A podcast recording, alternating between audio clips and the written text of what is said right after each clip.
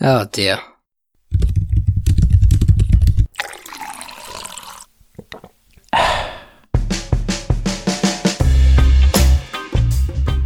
Welcome to the Coffee and Coding podcast, where we discuss all things app development.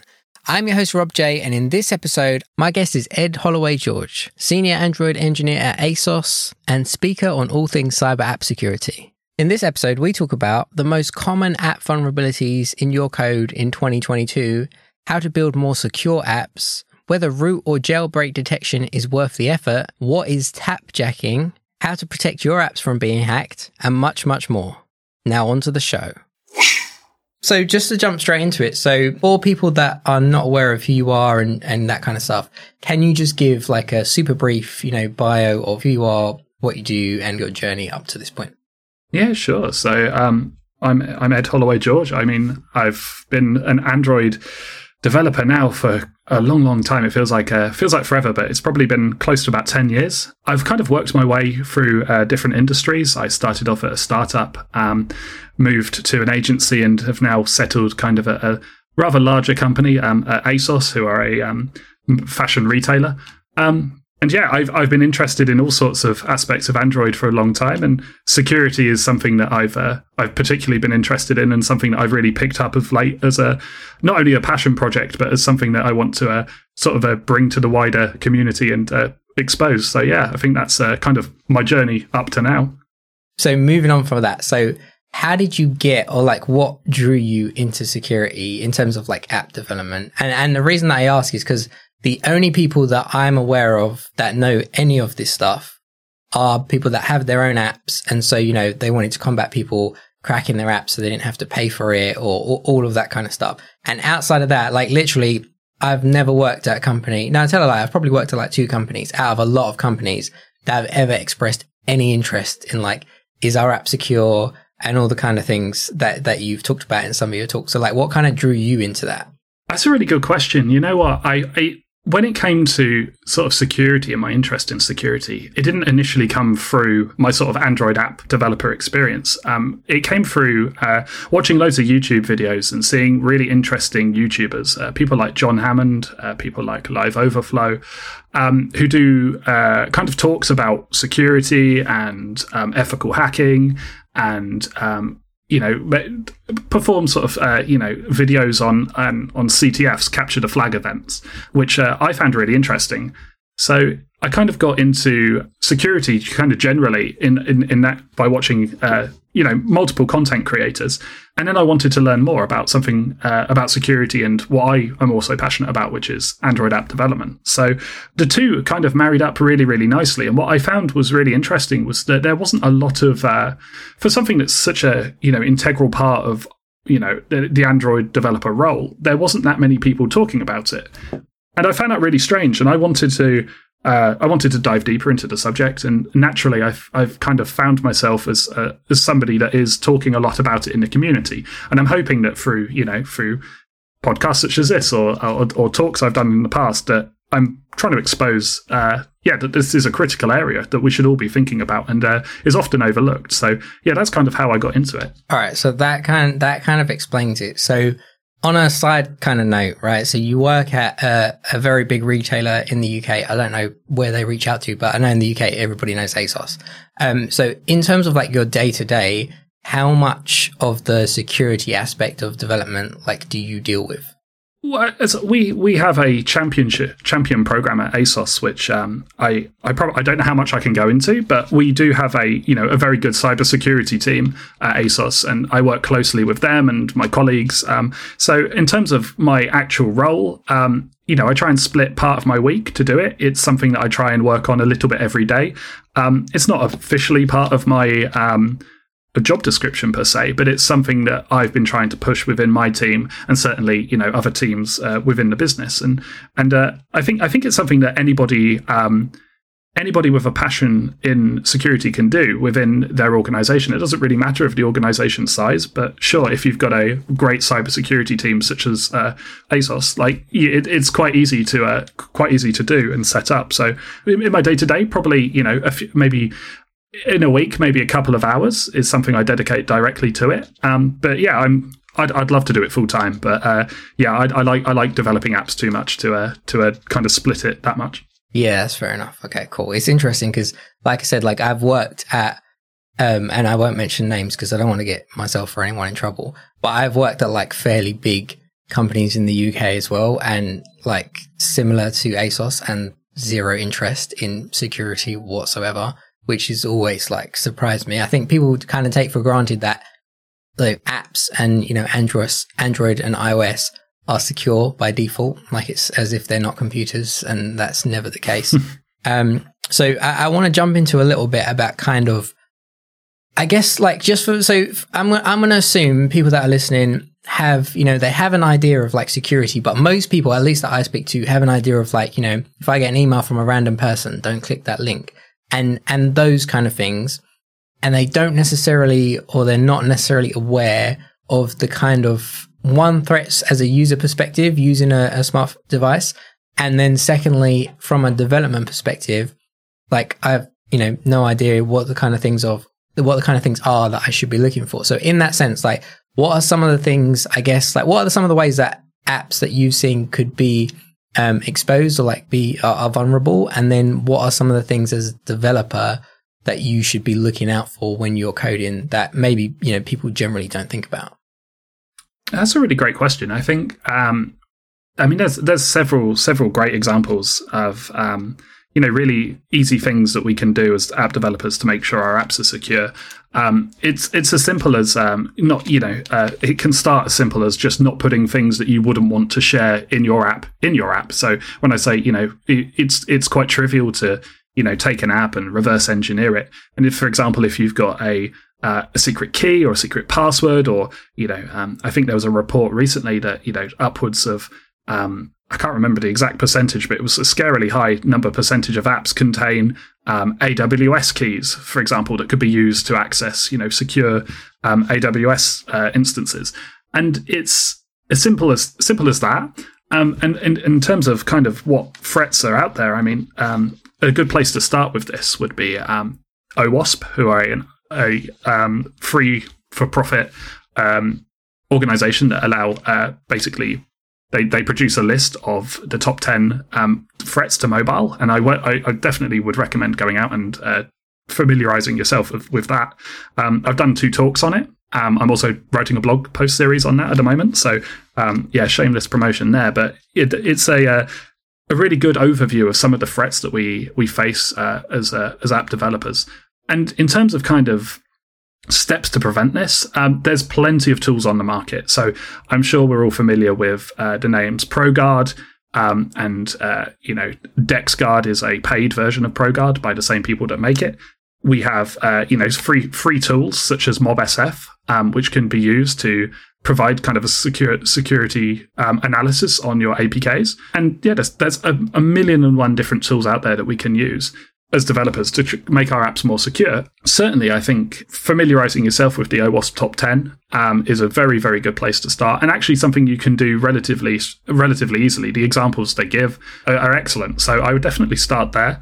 Yeah, I hope that answers your question. It's it, it's such a broad subject that there's so many different different ways that apps can be um, exploited. Um, I'm trying to think of of a good example of one. I think. Uh, a very good example actually that I I, I tweeted about just today or uh, or yesterday was um, Hyundai, the um, the car manufacturer. They used uh, when when they wrote their secure code for their um, Android Auto app, they encrypted they encrypted their update files using a sample that is freely available online. So they basically copied and pasted a tutorial without without changing anything. So um, some developer found this, and they've been able to reverse engineer, you know, their their whole basically their whole car and their ecosystem, which is for for you know billion billion dollar companies make these mistakes all the time. So you know I think it's a mindset switch that we all need as developers to to kind of switch on and and and realize that this is you know, there are people that will look through your code. Um, it doesn't matter how big or small your app is.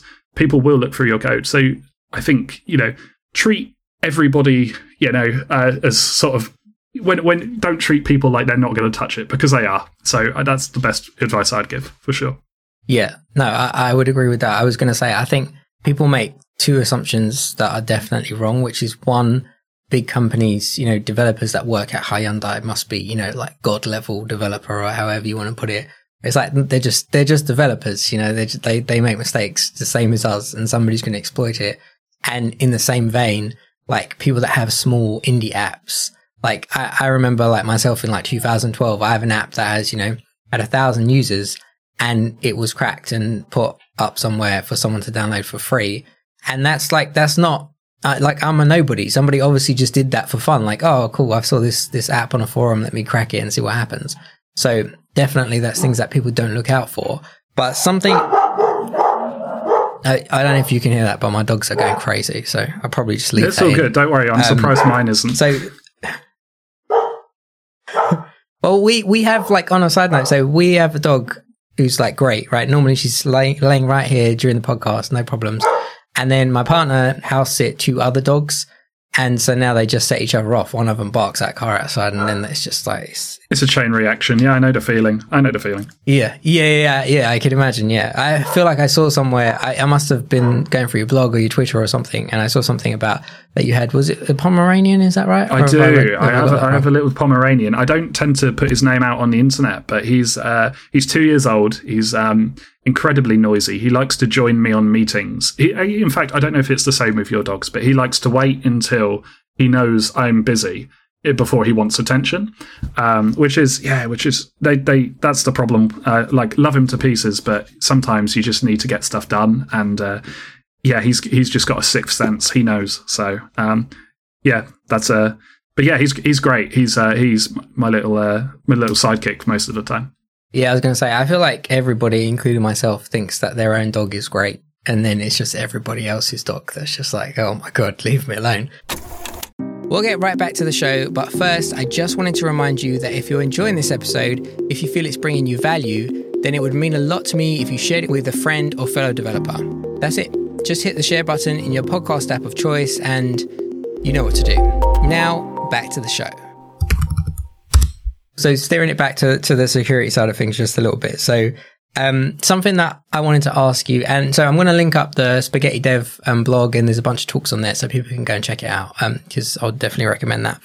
But in terms of protecting your app, so one thing that I wanted to ask and get your opinion of is at this point in time, or maybe at any point in time, do you think that there is any benefit to like root detection and jailbreak detection? And because, you know, some companies, like if your app's rooted or jailbroken, if your phone is, sorry, that it won't run. And because like I, I've come across this in um, a project I was working on recently, and my immediate response was like, we're just wasting our time. And that was just from a quick Google is like, how do you prevent, like, how do, how do you detect root? Okay, you, you use this library. This library stopped working three months ago, and it's like a cat and mouse game. But in terms of the things that you know can be exploited, is there any is there any benefit now to doing that, or are there things that people could be doing that are much better than just you know detect root or detect jailbreak and don't run? Yeah, it's that. I mean, that's a great question. I, I personally have never implemented that on any app that I've worked on. Um, and you're right; it's it's very much a cat and mouse game because as soon as uh, any you know, there's plenty of solutions out there. The first one that comes to mind is things like RootBeer, which I'm sure is the most common library that people use for um, for that. But as you know, it's an open source project, so it's very it's not especially difficult to kind of crack because it all the all the code's in public. Um, so you know, the cat and mouse game of as soon as some root detection is implemented, you know, the, the crackers, the hackers are you know one step ahead all the time there are paid solutions for that, which, you know, if you're, I think it really, you know, depends on your use case as well, like whether you really want to go down that route. I mean, if you are bound by, you know, uh, sort of compliance laws, you know, so banking, you know, there's plenty of laws and regulations in that, and, you know, they differ all over the world. So if you're kind of bound by, you know, legal stuff, then yeah, perhaps it's worth doing. You know, I certainly would expect my bank to have as much detection as they can physically put in. Um, but does my, you know, my tiny little weather app need, I don't know, does it need root detection? Not really. You know, if there's no, I think it's, uh, I think it's all being about being sensible. If you are, where possible, especially, you know, when it comes to sort of user data, um, you want to be having as minimal user data on your um, to your device as possible. And if you're making API calls, you know you want to be following the best practices for that as well. Make sure that you're authenticating your calls. You are you know using tokens correctly. You're not storing unencrypted sort of passwords or anything on your device, etc. So I think as long as you're following the vast majority of the rest of the best practices, root detection is something that you can most often avoid yeah, it's it's quite a big overhead. It's something that you need to keep on top of. As if you're using a paid for solution, then you're probably slightly better off because uh, you've at least got probably some guarantees in your contract that you know you're going to get updates, etc. Whereas if you're using free solutions, then you know it's only a matter of time, really. That's well, in both cases, you know the the hackers and crackers are so good, you really need to be on top of it. So um, yeah, I'd say depending on your on your use case, I wouldn't say I've got an especially um, controversial opinion on that. I know people do, but yeah, I think my opinion is is is it all depends on your use case for sure. Okay. All right. Cool. All right. So moving past that a little bit. So I was watching your talk yesterday, I think it was, and one of the things that you brought up, which is Android specific use case, but I'm sure there's equivalents on iOS, is you know everybody saves a bunch of things in shared preferences, which is somewhere that you're just supposed to save like keys and strings. You're not supposed to do a ton of stuff. You're not supposed to do anything in there that's sensitive, basically. Um, and then you offered a solution up, which is like you can get, you know, secure shared preferences, um, which is a form of encryption inside shared preferences, right? But my question is, with that, like, sure, that means that if I was wanting to look inside your sure, like your your shared preferences, I can't because I'm not a hacker. I don't know how to do that stuff. It would take me way too long on Google, and I'd lose interest, right? But for someone that's determined to do it, is like I, I guess the question is like there's in my mind there's never a point where you can get to where you can say like yes this app is secure. Because like even even with that surely the key for you know if you're encrypting your database the key's somewhere inside the app to decrypt it. So given a bit of time and effort. So like in in ter- I guess the question is like is is there a point where it's like this is as much as you can do and you just have to accept that like the, your security is 99%, by that 1%, there's always that vulnerability. I mean, when it comes to software, yeah, yeah, there's always going to be that point. But the good, the, the thing is with, uh, especially now moving for, forwards with kind of uh, more modern devices, you know, we also have hardware. And because the hardware, we, we you can have secure enclaves in hardware, um, and you know use things such as key store um, on hardware. Uh, you know, the, the, same way that iOS works, for example it, it, becomes a lot harder. And, and, and in, in actual fact, it makes things a, a lot, lot harder. You know, if we if we go back, you know, five six years, you know, before this was really a popular thing, or you had to have super high end devices to have that sort of a, you know, security on a chip kind of uh, deal. You know, it was a uh, it was a lot more easy to crack these sort of things. So I think, um, you know, f- through using you know the hardware side of things, um, you can save stuff in you know shared preferences securely by using by using um, Google's uh, Jetpack Security Library, and I believe that does use um, you know the hardware to do that. Again, I think the question you always need to be asking is: Do I need to be saving this data at all on the device? If you are, you know, I I, I hope I said this in my talk. I must admit I don't remember, but I hope I pointed out that you know if you're at a point where you are thinking about having to encrypt shared preferences, you really need to ask yourself some questions of why am I doing this?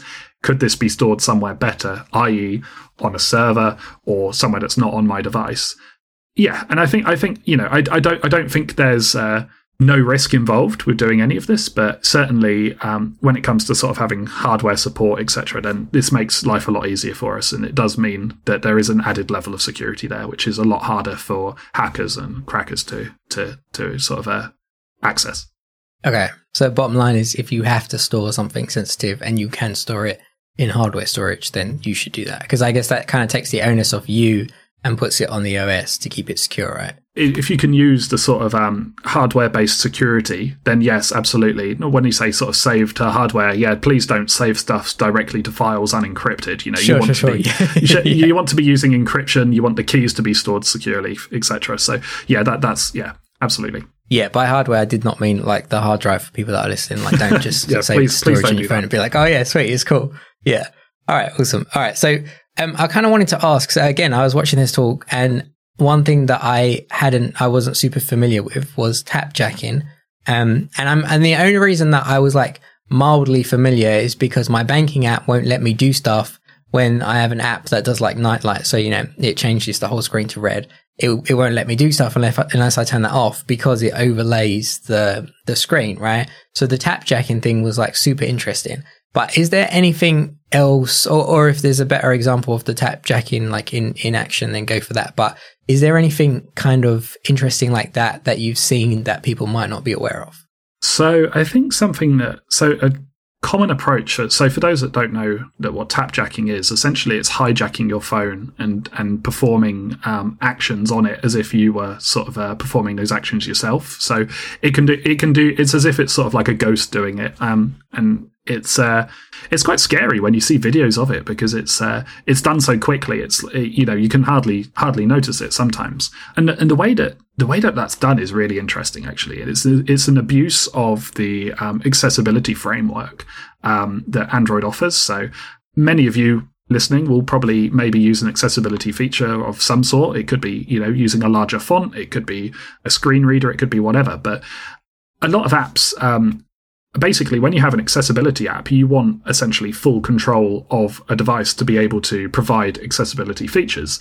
And for years and years, that framework has been um, abused, and it's actually becoming a lot more locked down. I think in future, I can't remember the specifics, but for sure, it's um, Android has acknowledged this, and they certainly are adding more permissions surrounding giving apps accessibility control. And that's essentially how malicious apps do tapjacking is that they will request as many permissions as possible particularly in the accessibility framework to um, be able to basically take over and manage your device and do whatever and perform whatever actions. Um, so yeah it's uh, it's scary. It can capture your touches. It can it can perform touches. It's yeah, it's it's weird. It's definitely uh, you should get you should definitely take some time to uh, go on YouTube and watch some examples. So it's pretty scary. It's it's an area that I don't know. I must admit a lot about. It's not something that I've um, it's not something that I've looked into in depth. And actually, now talking about it makes me want to go and Google it right away and, and learn a lot more about it thankfully, I think the permission model that Android has, has has protected against this relatively well, especially you know since we've beefed that up in more recent years. And yeah, definitely going forwards, I, I know the accessibility framework is going to be a lot more. It's going to be a lot more difficult to give a, an app full permissions, um, which in one sense is good, and also you know for accessibility users maybe not so good. So I think uh, I think it's a difficult balance that the Android uh, Android team have got, but um, yeah, that's that's essentially how it's done, and it's uh, yeah, I'm glad you asked that. It's a great question. Yes, it's, it's super interesting because I used to, so I have an app that used to require accessibility services because it reads notifications. Um, and then, you know, at some point they introduced notification service. And so you didn't have to do that anymore. But when I did have that, there was no like, I need this service or I need this permission to just be able to read your notifications. It was just blanket permission. I need enti- access to your entire device. Yes or no. And so like it's cool that that's changed, but I didn't think about the different ways it could be used. And I was watching that video where, you know, it's overlaying like a contacts app or something. And it's just like, you know, dialing the buttons for you. And I was like, oh, that's, that's super. It's one of those things where it's like, you want to go and build something that does it just so you can see how it works. Um, cause it, it seems like, yeah, it's just, it would be really cool. Um, but on, on a side note from that, so moving on just a little bit, um, so I think covered most of the things that I want to talk about, but interest, like something that's interesting to me. So not super security related, but you've done a couple of talks now um, on this. You've got another one coming up at DroidCon, which I'm going to try and catch. But I kind of wanted to ask you, like, what made you want to give talks about this? Because, like, your talks, at least the one that I saw, was like an hour long. Um, I, I think maybe that one was on Zoom, but it was like an hour long, right? And I've given talks and like 15 minutes and I'm ready to quit because, you know, I feel like that's how much attention I get Uh, after 15 minutes, I'm done. It's like, what made you want to give talks? And like, do you not find it super daunting to give an hour long talk? So for me, I think what I, I wow, yeah, I guess, I guess talking for an hour is yeah pretty extreme. I think what the, the, good news is I think the talks you will have seen were two two separate talks that were essentially part one and part two. Right. Okay. Um, yeah, yeah, Thankfully, they were half an hour each. So I don't. Luckily, haven't had to do a whole hour talking yet. I think if I talked for an hour, people would be uh, nodding off pretty pretty soon into it. Um, but Yeah, no. Well, thankfully, in the community, you know, there's plenty of great speakers who, you know, I've been fortunate enough to uh, to have seen over many years. And you know, for me, talking and doing talks and giving talks and and is, is, is a relatively new thing. I think I've only been doing it for the last sort of year. I really wanted to do it though because uh, it's it's something that I I find I've previously found quite difficult to do. I'm quite a, I'm quite a shy individual in, in reality. So I, have always wanted to try and push myself out there a bit. And um, you know, for me, I've I'm really passionate about giving back. I've I've you know been very very fortunate to have you know the career I've had so far and and I, I wouldn't be here if it wasn't for a lot of the uh, a lot of the you know the, the, the names in the community that have been around for a long time and uh, it's really I think we're at a really exciting point with Android where we're seeing this kind of new paradigm shift. Uh, Compose is coming in, and it's uh, you know we've seen Kotlin come in as well, and I think it's uh, it's it's it's almost like a new era of development. And it, I, I feel that you know having the experience that I do, it'd be really nice to um, take some of that and, and give it back to people. And that's why that's why I enjoy doing things like this. It's why I enjoy writing blogs. It's why I enjoy doing talks. Um, and for me, the added benefit is, is that I get to learn something I didn't know about, so security, for example, and I get to hopefully make people passionate about what I, I am learning about as well. So it's almost like a journey where I'm ta- I, I'm I'm going on it myself. You know, I I, I said to you I said to you when we uh, first started talking. You know, I, I wouldn't I wouldn't say I'm a security expert by any stretch of the imagination. I would definitely say at this stage I'm an, I'm an enthusiast, but I'm learning a lot. I'm like to, I like to feed that back. I love to tell people what I'm finding out. People seem to be really interested in it, and that's great. And if at the end of the day we all come out with more secure apps, then it's win-win for everyone, isn't it? Yeah, hundred percent. I, I was going to say I can imagine at DroidCon yours will be one of like the most watched or attended talks because I had a look through the list and there's super interesting stuff on there but there's some things that it's just like I'm not going to find this out unless I go to this talk. I think that's very kind. I think I, I definitely uh, I can't remember exactly who's in uh, in my slot. I'm pretty sure it's uh, Chris Banes from Twitter, so I'm pretty sure everyone will be there. I know I, I might not turn up to my own talk because I really wanted to go see Chris's. So I, I if I'm not there, that's why. But um, it's a uh, yeah no. I if I would love people to come down. Um, as as we all know, they're all recorded, so um, it's uh, you won't be missing out if you don't come. Um, hope hopefully you'll come away and learn something new. Um, but if you if you uh, if you don't go to Chris's because uh, Chris's will be awesome for sure. Okay, cool. All right, so then um, I got a couple questions left, and and then we can wrap. And then if there's anything else you wanted to talk about, we can. Um, but you mentioned so on on the intake form that I sent, there was like you know, is there any interesting stories? And you sent me a story that sounded super interesting that I have no way to work into a, like a, a, podcast about security. So I'm just going to go ahead and ask you, like, what's the deal with this water pistol assassin's story? So yeah, no, you know. You, so when you asked uh, what what interesting stories do you have, well, I thought, well, do I have any interesting security stories? And the answer to that is uh, unfortunately a resounding no. And even if I did, um, I probably wouldn't be allowed to disclose them because of uh, yeah of of where I work. So. Um, so the story uh, behind the water pistols, right? So, like like I mentioned earlier, I um, I started my career at a startup. Um, and it, the the only way I can describe it was like it was like living in a Silicon Valley episode. Um, we were a startup of uh, a f- handful of people um, in London. Um, I was a brand new Android engineer out of university. I'd done Android at that point for about um, oh, probably like two or three months. So I, I knew nothing about the platform. I knew nothing about app development. And yet I was somehow in this job, in this startup, as the only Android engineer building this app and it was great. And we had such a great time. And the water pistols came about where my boss, um, who's a really lovely Australian guy called John, um, he said, "Hey guys, I've come up. I found this uh, found this new thing out in London. It's called Street Wars." And he said, "Well, what's that?" And Street Wars is a it's something that's done worldwide. You might have heard of it if you're in the US. I think uh, it's been done all over the country there. But essentially, what it is is it's a competition where a bunch of people sign up and they become assassins, and your job is to assassinate other members of this game.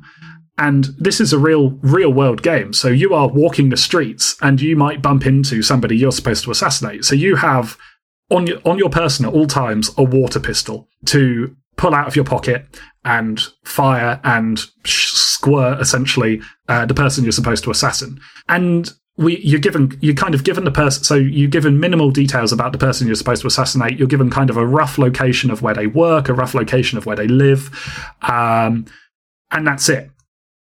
So with this this this went on for a month. And when i say a month i mean we stopped we down tools. We down tools. We didn't do any development work for nearly a month. And we just were out to try and squirt somebody with a water pistol and it took me all over London. And I, it's scary because you're being a, you're being hunted yourself. So it's you're, you're you're looking around every corner, seeing is there anybody shady, and some of the yes, I, I'm, some of the stories of uh, what I heard. You know, unfortunately, I didn't live in London. This was my problem as as a as a brand new sort of graduate. I I couldn't afford to live in London. I was still living at home, uh, which at the time was in Oxfordshire and it was great. It was it was great. So so people were. I heard stories of people jumping off bridges, people you know using a barge like a on a on a canal to escape. Uh, it, you know cr- all the crazy stories, and it was it was great. And unfortunately, I was assassinated. I was crossing the road um, by Angel Station in London, and uh, somebody came out, ran out of a coffee shop um, straight towards me. I ran into traffic, which in hindsight was the stupidest thing I could have done. Nearly got hit by a, a, a London bus and, uh, yeah, unfortunately got squirted. Um, so that was me out of the game. Um, I can't remember exactly how our team did, but it was a great month, and you know it was a, such a great team to work with. Um, the product we did was actually amazing. It's it was essentially um, so the company is called Bopple. I'll give it a shout. It was um, they're, now based in Australia, but they were it was an it was a food ordering app. Essentially what every pub and club has nowadays because of covid where you could order your food to your table or for collection. Yeah we were doing i mean we were doing that back in uh, 2013 um, and nobody was ready for it. Um, yeah if we'd only if we'd waited a few years we would have uh, absolutely uh, cleaned up. But um, it was a yeah it was a great time. And uh, yeah i think li- yeah probably a unique story i can't imagine many of your listeners have taken a month off to uh, become a water pistol assassin, but maybe I'm wrong. Who knows? No, I've, I've, I've don't know anybody who's done that. I didn't know it was a thing, but just so that I have it clear, right? So, do you know what they look like? As in, like, you get a picture, or you just get a description? You get a picture. Yeah. Okay, cool. I was going to say because that would be that would be crazy if you just got a description. That would be really dangerous, and yeah, I think yeah, then yeah, that would be the majority of people in London. Yeah, so you would be uh, yeah, no, you do get a picture. I can't remember. It, I, unfortunately, this was you know at this point, like I say, probably about eight years ago. So it's, it's quite a long time since I've done it. But it's if they ever do it again in London, I'm signing up because it was it was uh, it was great fun. And if they ever do it in uh, wherever you're based, wherever your listeners are based, then 100% sign up. Um, I don't know if you'll be able to get a sabbatical off work to do it, but definitely do it for sure. Yeah, if if not, just take time. Just take just take as much holiday as you can. Maybe just take a month off. Yeah, exactly. No problem. Yeah, why not? Um, just to bring it back to development a little bit, um, which is a question that I like to ask everybody. Um, and the question is, what do you think uh, separates an okay developer from a great developer? Oh, I'd be, I, I, I can't lie. I've got, I've got to be a little bit biased here. I think it's somebody that takes an interest in things like security, hundred percent. Um, I think we have got plenty of amazing developers in our community, and we're very fortunate to have that many. But if you want to level up yourself, then 100% take a look at mobile app security. If you want to really, you know, wow your boss and show them, you know, all if you want to scare people, you know, perform a perform a security analysis on your app and show people, you know, this is what we're working with, and you can go and um, you know, and you can work on this, and and the fixes are relatively straightforward. So I think the difference between a great developer and a you know a, a, mediocre one in my mind is is somebody that really focuses on areas such as security, those more niche areas, um, to yeah to, to to level up, to to learn more, if not to make your apps way way better. And uh, yeah, I think that's uh, yeah that's definitely how I'd summarize it. I don't know if that was a great answer, but that's uh, definitely my answer for sure. No, that's a pretty good answer. Everyone, everyone's had a different, as like no, nobody's ever said like, oh, you have to be really good at code. Everybody I've had on the show has always said something different. Um, and I think yeah, getting involved in like a niche area, whether it's security or something else, definitely separates you. And also like you learn a ton more that than that you wouldn't learn just by doing what everybody else is doing.